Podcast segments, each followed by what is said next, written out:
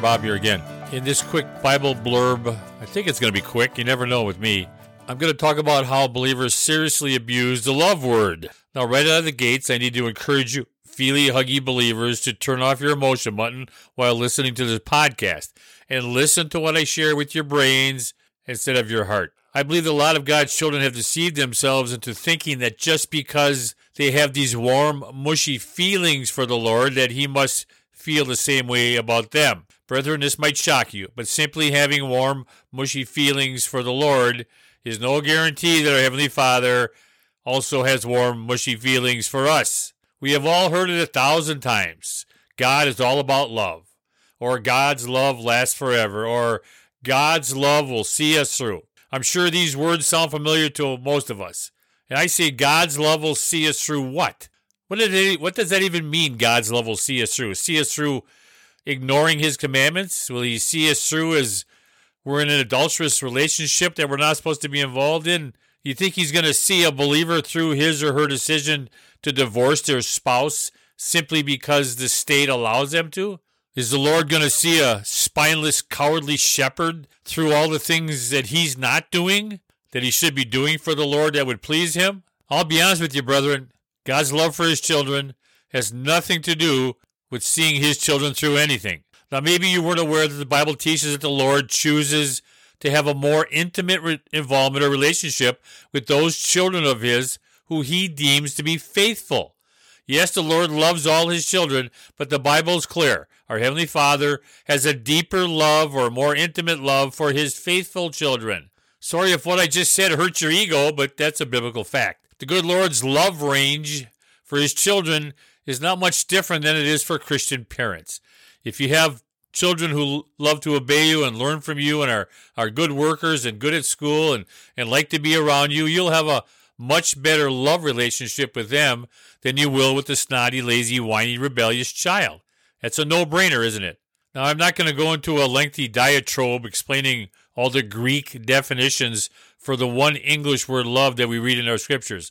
See, that's the problem. We read the word, the one English word love, and and we we associate it with warm, kissy, huggy feelings. But in the Bible, there's different Greek words for the word love, and they have different meanings. Now, 99% of the time in the New Testament scriptures, when we read our English word love, it's the Greek word agapeo, which is an action or obedient or show me that you love me kind of love and not a feely, kissy, huggy type love that most Americans think of when they hear the word love. Agapeo love is again, show me that you love me by what you do for me type of love, and not show me that you love me by how you feel about me type of love. For God so loved the world is agapeo love.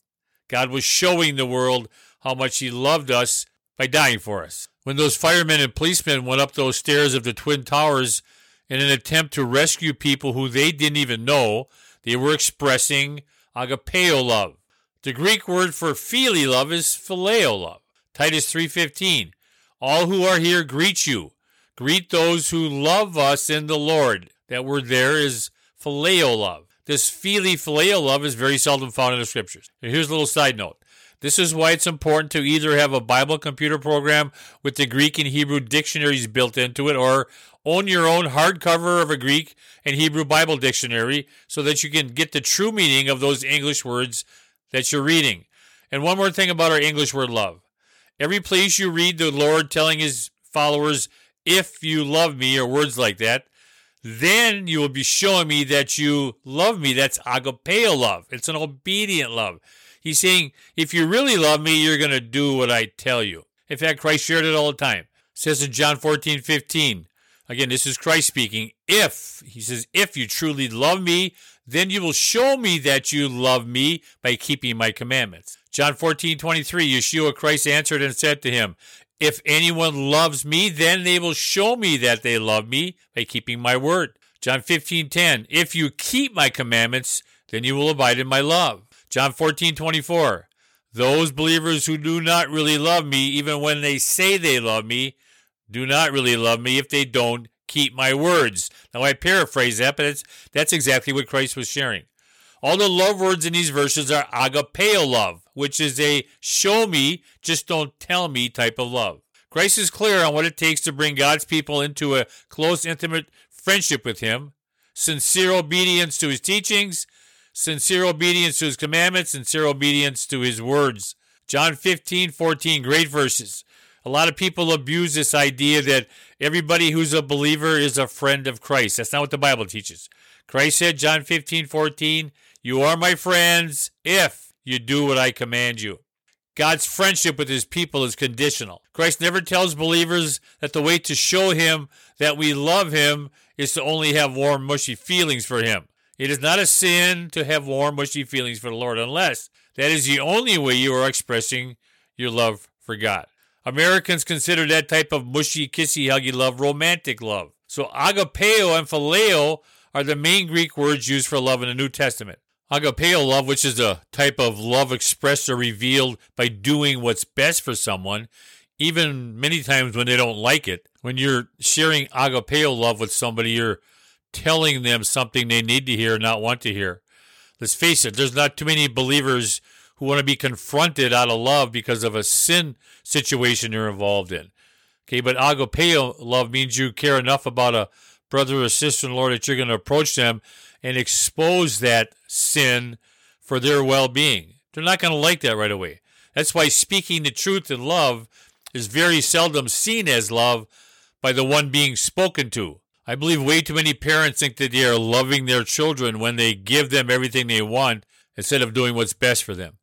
This world is full of people with good intentions who are using the wrong kind of love with drug addicts or drunkards when they make it easier for them to get more drugs or to get more alcohol or to give them money to get more alcohol or give them needles so that they can safely use illegal drugs. The absolute best form of love that can be used on any drug addict or drunk is just to tell them no when they ask you for money or when they beg for more drugs or booze, even when they're crying out in despair as they're going through withdrawals. Many in today's soft, snowflakey world have a skewed view of what true helping love entails.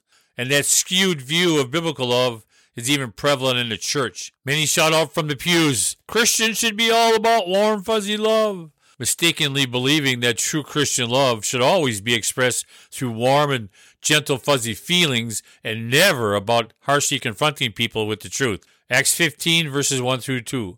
While Paul and Barnabas were at Antioch of Syria, some men from Judea arrived and began to teach the believers Unless you are circumcised as required by the law of Moses, you cannot be saved. Paul and Barnabas got into a heated discussion with them, arguing vehemently against what they were teaching. To which I say enough with all the mushy girly man's love that's prevalent in today's churches. Many Christian shepherds need to grow up here and get back to boldly and defiantly contending for the faith. Now, is there a time and place for soft, gentle love? Absolutely, but not every time. If you go through the Gospels with Christ, he never put his arm around anybody and gave him a hug and said, Oh, you're having a bad day. Uh, let's talk about this. It was always bam, bam, bam, speaking the truth, speaking the truth, speaking the truth, confronting, rebuking, speaking the truth in love. He was nailing them Pharisees and Sadducees between the eyes with harsh words. He was he was nailing his followers with harsh, direct love. The Bible says that the kisses of an enemy are deceitful, but the wounds of a friend are a blessing. It's going to hurt to hear the truth, brethren. It's going to hurt. We're not going to like it. We're not going to accept it well. So we need to, again, quit being so thin skinned and understand that when we're confronted about a sinful situation or a bad teaching we have or an incorrect way that we responded to something, we need to just accept it, grow up and mature and do the right thing.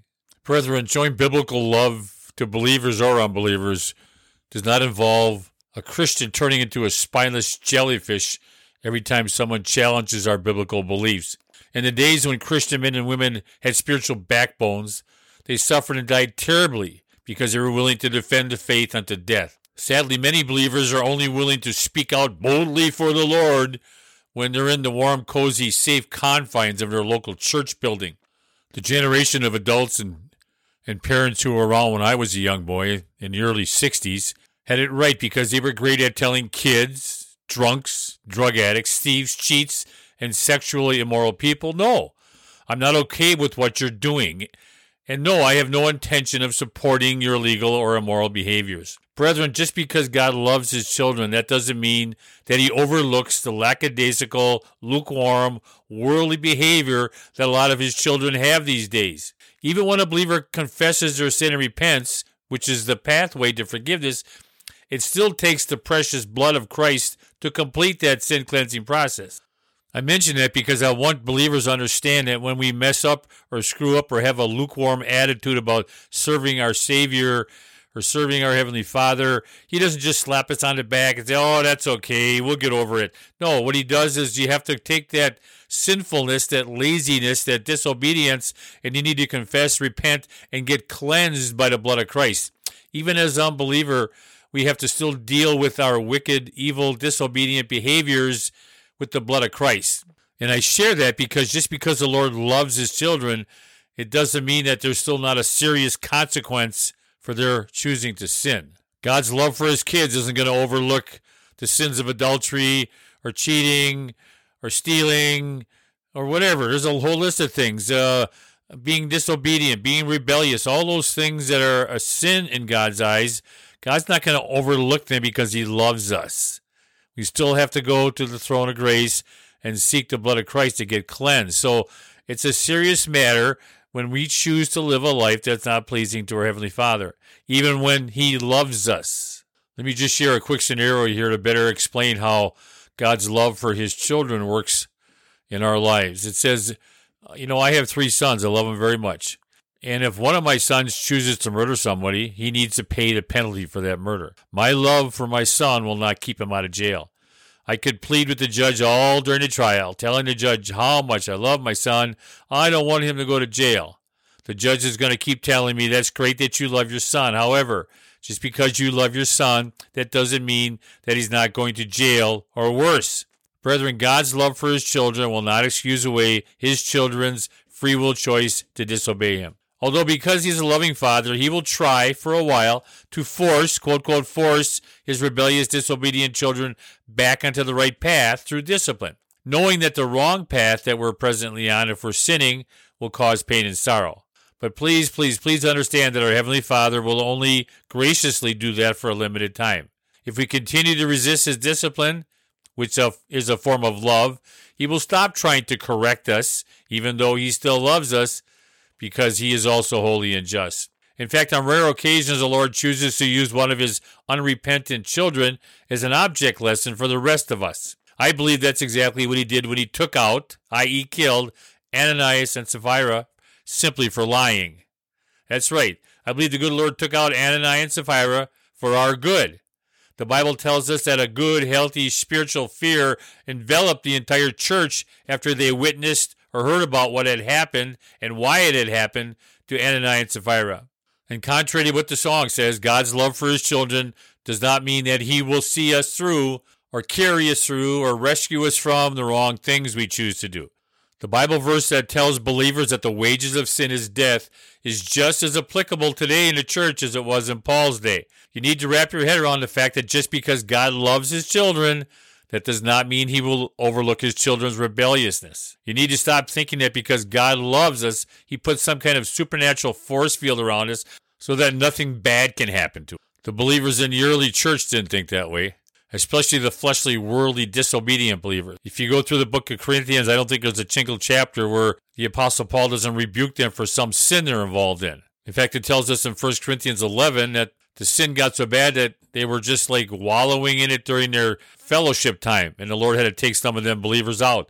And some of those believers were sick and ailing because of their sin of drunkenness and gluttony. And also in the Corinthian church in 1 Corinthians 5, there was a man in that church who was living in sin with his stepmother.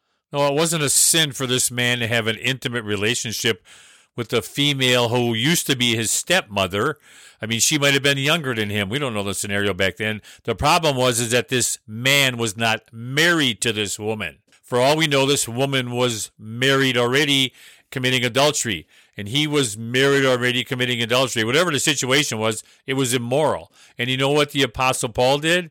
He decided to hand this believer over to Satan so Satan could pound on this believer. Yeah, that's God's love too. I mean, we don't see that, but We don't accept that a lot of times, but that's God's love as He tries to get this disobedient, rebellious, immoral child back in line with His biblical truths. Now, let me just put some of your minds at ease. You know, if you're a child of God who is genuinely and sincerely trying to walk in a manner which pleases the Lord, even though you will occasionally stumble and sin, you need not fear that the Lord would be so upset with you that he would permanently harden your heart and mind and bring you home early. On the other hand, if you are a believer who doesn't care that you're wallowing in unrepentant sin, or you don't care that you're disobedient God's word, or if you don't care if you're not teaching God's word accurately when you know it, I would be fearful of the fact that the Lord might choose to call you home early, i.e., punish you unto death, in order to re- severely rebuke you to your face. I promise you that in eternity, God's love for a rebellious child who died prematurely because of unrepentant sin is not going to get a nice warm handshake and a hug when he gets to the other side. Now, when a believer gets to the other side, even if they die as a carnal believer, they're going to get a new body, and they're going to they're going to see. They're going to be so shameful of themselves, so disappointed. They're going to see all the times their loving father tried to do the right thing for them and they ignored it. They're going to see how their their love for him was very cold, very hard-hearted, and they didn't really care about him as much as they said they did.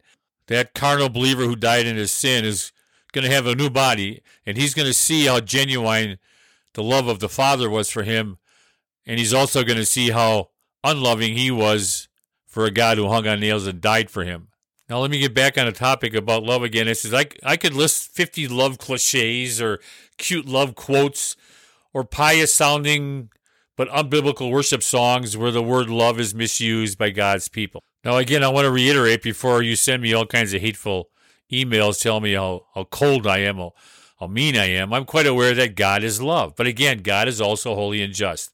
I believe that the Lord loved Adam and Eve as he was kicking them out of paradise. And I believe that the Lord loved all those people who were about to die in the flood.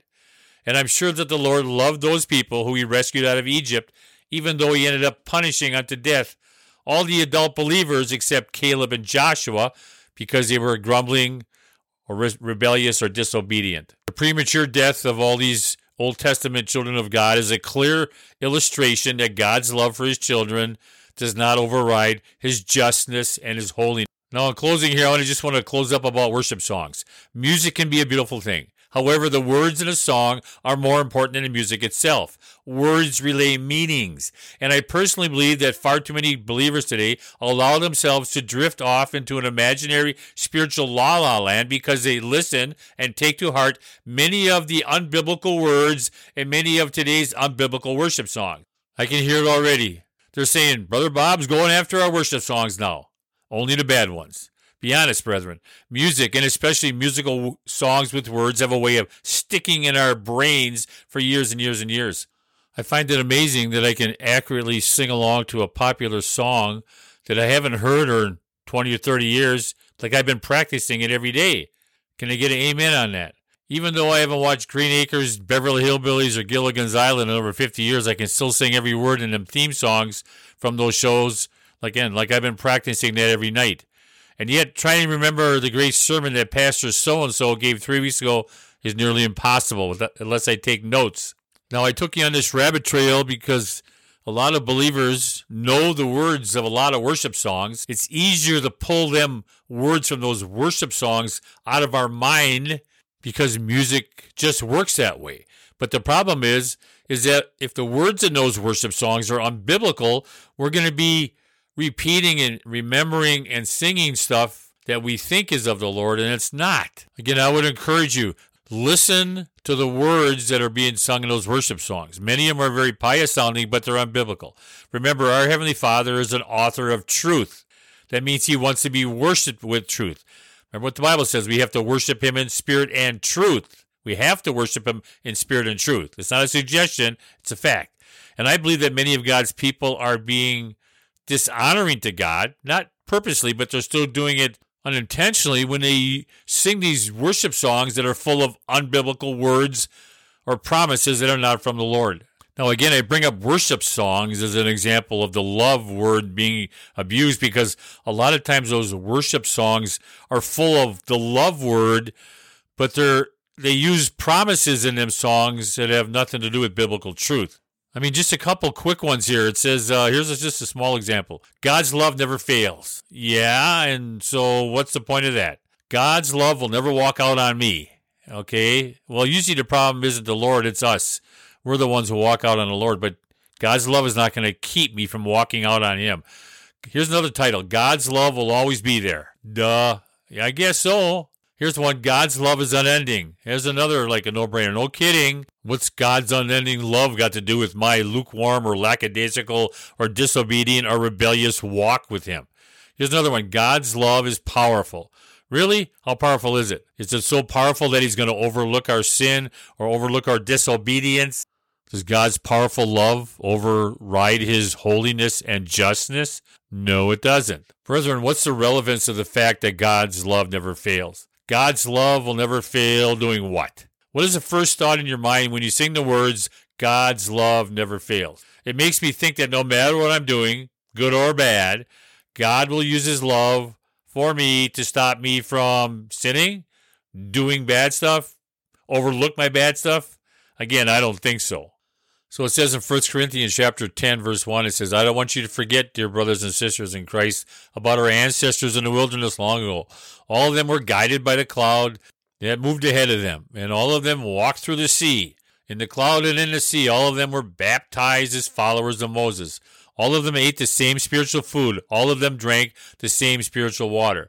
For they drank from the spiritual rock that traveled with them and that rock was Christ. But yet God was not pleased with most of them, and their dead bodies were scattered throughout the wilderness. If you understand what I just read, you would have noticed that God's love for his children will not keep them from choosing to live rebelliously unrepentant lives. And if you understand what I just read, you would have heard that God's love for his children will not keep them from suffering the consequences of unrepentant sin. So, what does God's love never fail have to do with his children choosing to commit sin? Does the Lord overlook my sins because he just loves me so much? Not a chance. And yet, week after week throughout this country, believers sing the love words in this song God's love never fails, not really understanding how God's love for his children actually works. Here's one more song God's love will always be there. Are you singing this thing thinking that because God's love will always be there, he will never allow anything bad to happen to us? What are you thinking? This song, like a lot of songs, I think believers are thinking well, because God loves me, he's going to overlook stuff in my life. That's just not how it works. You know, I'm sure those Corinthian believers believed that God was always there as they were wallowing in the unrepentant sins of drunkenness, immorality, and gluttony. And God was there watching. And these Corinthian, carnal Corinthian believers suffered severely, even though I'm sure they sang these beautiful songs at their worship times. And I, I believe as those Jews came out of Egypt and marched through the desert, they probably sang some beautiful worship songs to the Lord, and yet they grumbled and whined and complained and ended up paying severely for their rebellious attitude. Brethren, God's love for his children doesn't turn him into a Santa Claus God who just has this jolly ho ho ho laugh all day long. Okay, God's love is conditional. If you want to be blessed by the Lord, you want to have a close personal relationship with him, then you need to be walking in a manner that pleases him. You want the Lord to be proud of you and to be a, a have him see you as a pleasing child. Do what it says, Second Corinthians 6. It says, Come out, separate. Don't be bound together with unbelievers, and then I'll see you as a son or daughter who I'm really pleased with. Again, love is good.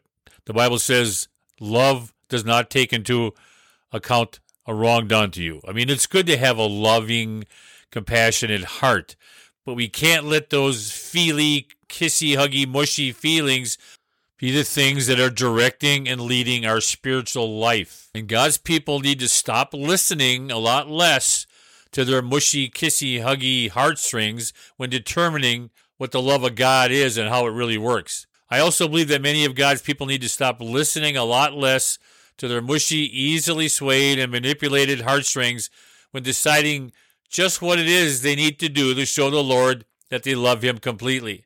Brethren, if you're going to love on God completely, the way He desires to be loved on, believers must learn what commandments and teachings in the Scriptures please the Lord and then obey them. I promise you that if you see the importance of not only loving on the Lord with our feelings, but also with our obedience to His commandments, the ones he gave us for the church days that will put a smile on his face.